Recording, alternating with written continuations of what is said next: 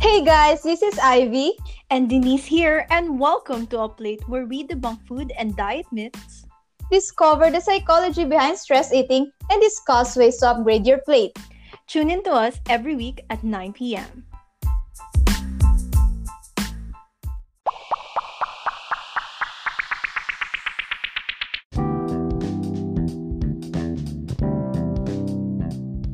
Welcome back, guys. So, from the first episode, we talk about the introduction to fad diets and also the famous practices that is being done here in the Philippines. We also talk about the different premises and the advantages and disadvantages of certain famous diets, like from the keto ketogenic diet, military diet, to the OMAD diet. So now, Ivy, quick question. What's your main learning from the last episode? Actually, uh, siguro for me, talagang maraming nauusong diets ngayon. Pero nakadepende pa rin sa person kung ano yung talagang magwo-work sa kanya. So there's no like walang number one na na ito dapat or walang standard diet. So yun, uh, mas okay pa rin na mag-seek tayo ng help from the experts. How about you, Denise? True. For me, it's about individuality. You have to find your own diet and personalize it to your own as to what would make you not starve and at the same time uh, make it able sustainable and, and, and enjoy the meal that you're eating. So let's go back and chat more with Ate Jen. And we're back for our second episode here at Up Late, and we are here again with Ate Jen. Hi, Ate Jen. Hi. Hi. Hi, Ivy. How are you doing Hello. okay lang naman. Mainit. Mainit. Totoo. Summer na summer ngayon talaga. So, going back to our topic regarding fad diets. So, Ate, our next question for you is what are the alternatives to fad diets or weight loss or into promoting healthy eating habits? So, for weight loss, calorie counting is the best. It's actually the best. But since we don't expect people to do calorie counting every day, ito lang dapat nating tandaan. No single diet is effective for all people. So if you want mm. your diet to be highly individualized, you may cons- your R&D and actually here in our country, we have the materials na disseminate sa mga tao from the DOST FNRI, the food pyramid and the pinggang pinggang Pinoy. So for the mm. first Filipino food pyramid, they actually have seven pyramids based on the different groups of people, like for toddlers, for kids, for teens, adults, elderly, pregnant, pregnant, and lactating women. So the food pyramid is actually a reference of how much of a certain food a person eats. So for example, for a typical Filipino adult, we should consume the following daily. So five to eight servings of rice or rice substitutes, two to three servings of fruits, three servings of vegetable, servings of meat, and substitute uh, lesser sweets like five to eight teaspoons. If you want to fry something, you can use fat as well, six to eight mm. teaspoons of fats. So another guide, which is which can also be found on the DOST FNRI website, is the Pinggang Pinoy. So this is what we call the healthy food plate. So kung yung ibang countries meron silang food plate, tayo din meron. So compared to the food pyramid, this food guide naman is a visual representation of the right type and amount of food groups to be eaten per meal time. So yung food pyramid per day and itong pinggang per meal time siya. So this is done to meet the body's daily energy needs. So just like the food pyramid, there are six different pinggang Pinoy, the for kids, teens, adults, older persons. They also have for pregnant and lactating women, which is available. All of them are available on I website. So I'm not from the OSTFNRI, mm. but oh. and for ano talaga siya, for the masses talaga siya. Yun yung tini- ginagawang basis ng mga tao. If you're familiar with the ano, the Ten Commandments, Are you familiar with that? yung mga nasa no. details. yeah. Ten Commandments. This, oh, mukha lang siya nakakatawa, Ten Commandments. Pero it's actually one of the tools being used today in our country. And yeah, I have posted quick guides on my account which you can check on. Oh, that's, that's for the really diet cool. But you can also yeah. do physical Grabe, I didn't know. Grabe, sobrang ngayon ko lang nalaman na may mga ganun palang platforms. Yes, and, yes, ano, do have that. Websites. Actually, may, yeah, may, may nasabi si Ate Jen na parang sobrang uh, parang tatamaan ako. Kasi parang yung sa rice, may sinabi ka na parang 5 to 7 cups ba? 5 Tama to ba? 8 servings. 5 to 8 Servings. Okay, okay. okay. Kasi hindi ako pa-rice. Hindi ako pa-rice na tao. So, so parang, uh, should I, should I eat more rice na? Kahit hindi ka From, naman ma-rice, it's ano. okay. We have ano other substitute pa. So, ano ba yung ma-rice substitute? Meron tayong pasta, meron tayong bread, meron tayong root crop. Sweet potato, kamote. Yeah, it's ano, it's rice. Rice pa rin yun. Yung mga root crops. Rice substitute. Talaga po. Nice, nice. So, how about in terms of ano? Ito na, I think makaka-relate din yung mga PT people who will be listening to this. In terms of physical activity. For physical activity, well, I understand that most of sa bahay and online classes, when nakaupo tayo every day, actually, most times of the day, nakaupo lang tayo. But, alam niyo ba, na according to the American Health Association, adults are recommended to have at least 30 of moderate intensity physical.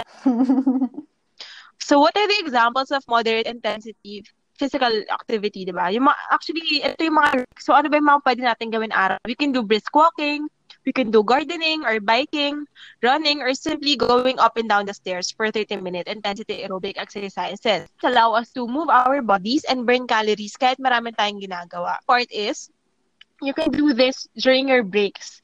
Tatlong minutes sa isang araw. But if you could do more, okay lang. Mas better yun. Actually, it's better. Not mas better. It's better.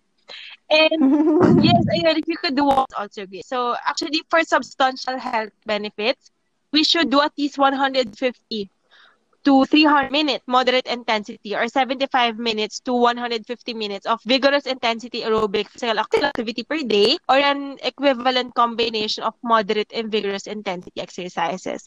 Preferably aerobic activity should be spread throughout the week. So that's some mm. of the guidelines from the A. Yeah, I think this is really the true key for weight loss. Physical activity plus calorie counting. Yeah.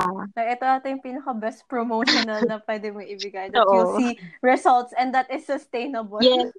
Number one talaga sa skin yeah. The most sustainable thing is calorie counting Yes. plus physical activity. Yeah. Like, this is the gold standard in order to have a sustainable and really effective weight loss. And that that is also uh, perceived as healthy.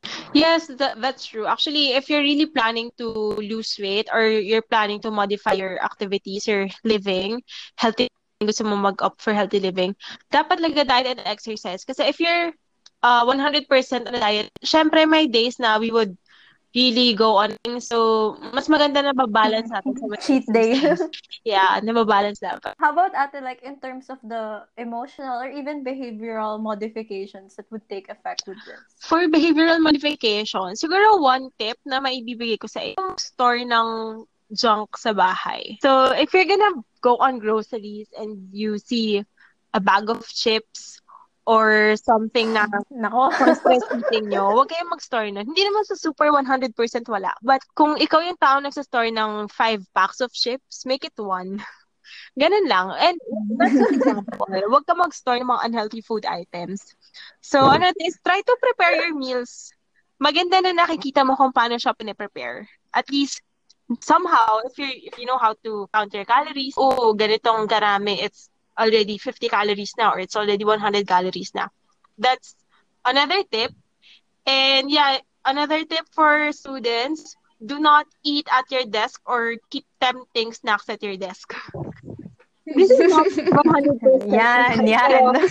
Huwag kayong mag-snacks na, alam mo yun, kakain ka ng snacks while studying, then you're gonna eat dinner pa. If you're gonna snack, True. siguro mga nuts, mga brain food, yan, mga nuts, chocolates, pero huwag yung masyadong daming chocolates. Dark chocolate could help you. Mga, yan, basta mga brain food. Do walks, do walkings or running. Kahit magtaas mabaka lang sa stairs. That would help. True enough. Nagusto ko yung term na brain food. Like, sobrang napaisip ako doon. What are brain foods that I cannot put also on my list na Yes. health? Sour seeds or nuts. A- ako preference ko, own preference ko, nuts. Kapag nasa stress ako, I would eat nuts. It's fat, but it's good fat. Any specific nut? Any specific nut? Any any type of nuts. It's a good fat. And brain food siya. So, yeah. Also, you ano, it really struck me when you said that uh, when you're snacking on your desk, then you also get called, uh, dinner na, anak, kain na. Tapos parang, alam mo kakakain mo lang. But since dinner na, Pag magsasnack na ka, na. huwag Patong-patong na yung calories mo. Pag magsasnack ka, Hala. And uh, important din yung respect your meal times. Maganda na nire-respeto mo yung oras ng pagkain mo. Ako personally, when I study, oh, may times na nagsasnack ako. But if it's dinner, it's dinner. I won't study while eating dinner.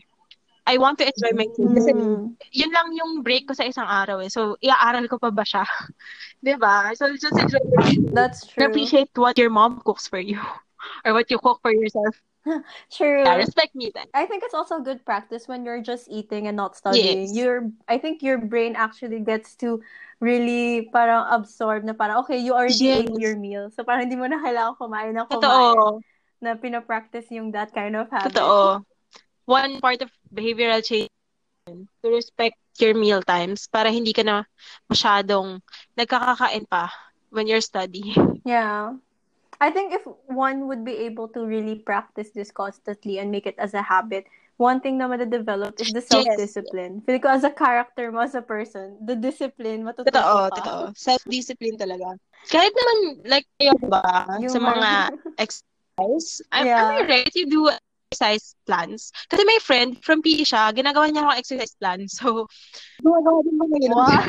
I don't know if that's really Alang galing. yung mga ginagawa ng isang PT. But, and minsan may class pa na ano, na galing. siya yung gumagawa ng exercise plan. So, thank you. Tapos switch kayo. Ikaw naman daw magbigay ng diet Uh, we do that. Talaga. Kung ano yung alam ko. Sige, yun lang. Hala, ang cool. Ganun. Best combo. Magtatayo na ako ng business together.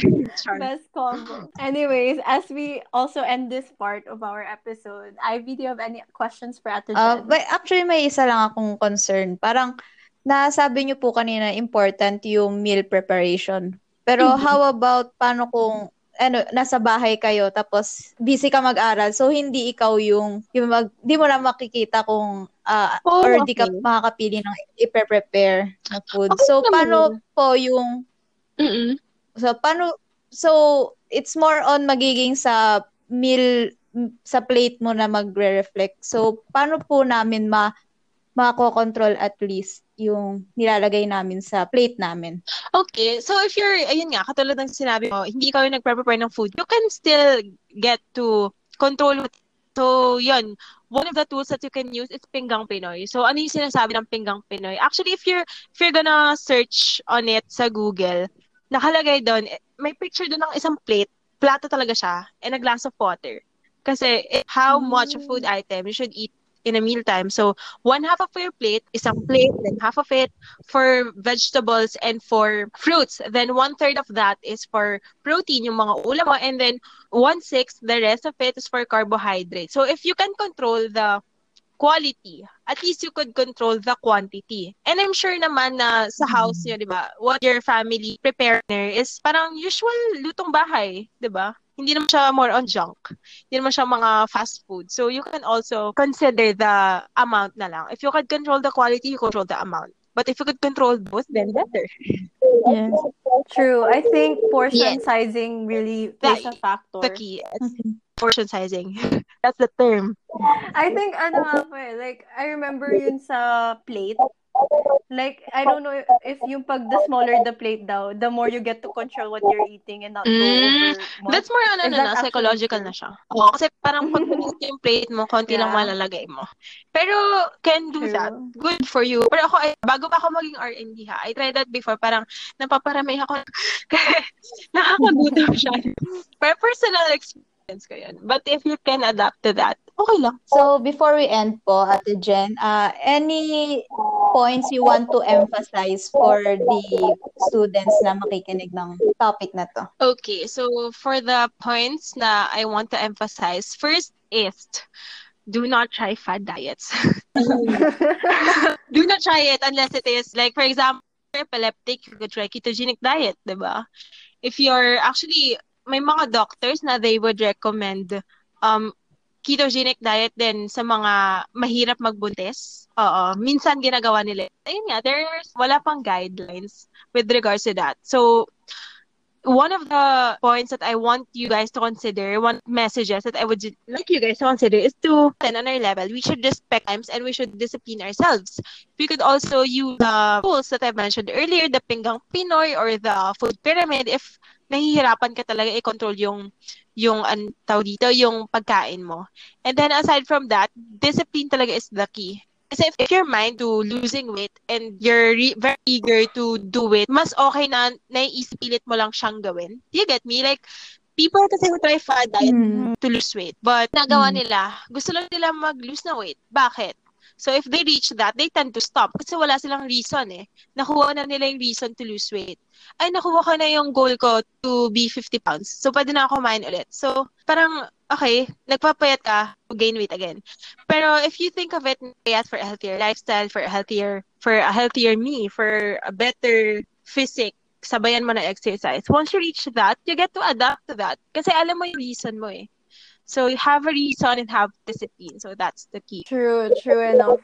Discipline talaga yes. one of the things. Anyways, ate, thank you so much. So last question, ate Jens. Uh, meron ka bang re-recommend na pwede naming i-follow like alam mo naman mga students sa social media, oh active na active. uh, pwedeng i-follow or i- para matuto pa kami more sa information Yes, okay. So, yeah, you could, aside from the USCFNRA website, you could follow me on Instagram at Mikaela R&D. So that's M-I-K-A-E-L-L-A A-S-O-I-R-A-D. So I post some instructional materials actually about ketogenic diet, how to read diet labels, yung mga nutrition facts sa mga I posted something about that. And nag-post din ako recently lang ng, yan, how to plan a healthy diet. Gaano naman. But, well, I'm, you know, med school and Yeah. Gabe. Baka, ba, baka pwede rin maglagay ng tips for med school. Yes, of course. That. Mga magme-med. Magtanong na kayo doon. So, yun. Thank you so much. Grabe, ang galing. Thank you. Grabe, galing. Thank you, to, thank you, thank you. I've never thought that this conversation would be so yes. much fun and engaging talaga. I, I really, really learned a lot today. Like, really. thank, thank, you, you so po. much, Ate Jen. Thank you for coming uh to be our guest here in the episode. Thank you, Thank you so much, Ate Jen. We appreciate you. And God bless America. Yes, let's go. Thank you for inviting me. Good luck. Thank you. Bye-bye, Ate Jen. Thank you. All right, so truly, Ivy, that was such an engaging and fun conversation we had we had from Ate Jen. I really, really learned a lot one of my main takeaways about it is that we should always um, take into account other factors such as our physical activity and we should make it uh, an individualized diet i also love the fact that she talked about behavioral modifications wherein we there are certain aspects that we can get from it not just weight loss but self-discipline and um, being organized and being um, more um, thinking of the right diet that we can have in our own uh, in our own body. So how about you, Ivy? Siguro for me, sobrang important na pag nagda-diet tayo or we uh, parang i-change natin yung lifestyle natin. It's more on yung goal talaga. Mm, Dapat yeah. hindi lang siya yung sabi nga ni Ate Jen na parang gusto mo lang pumayat. Okay, so that, kasi hindi siya pang long term. So more on siguro dapat siguro long term goals yung yung titignan True. natin more True. than yung short term goals. So True. Yun guys. So yeah. Yes, again, uh, we would like to remind you guys to check out the our website for the post and pre-test as well as update your diet trackers for this week. So, yes, Denise? Yes, so before we end, I just want to have again a quick encouragement. I know guys, malapit na matapos yung shifting. Woo! One shift na lang guys yes. and on to internship na tayo. So, um take a breather guys and again, enjoy the little moments. Thank you guys. Tune in to our next episode. Bye. Bye.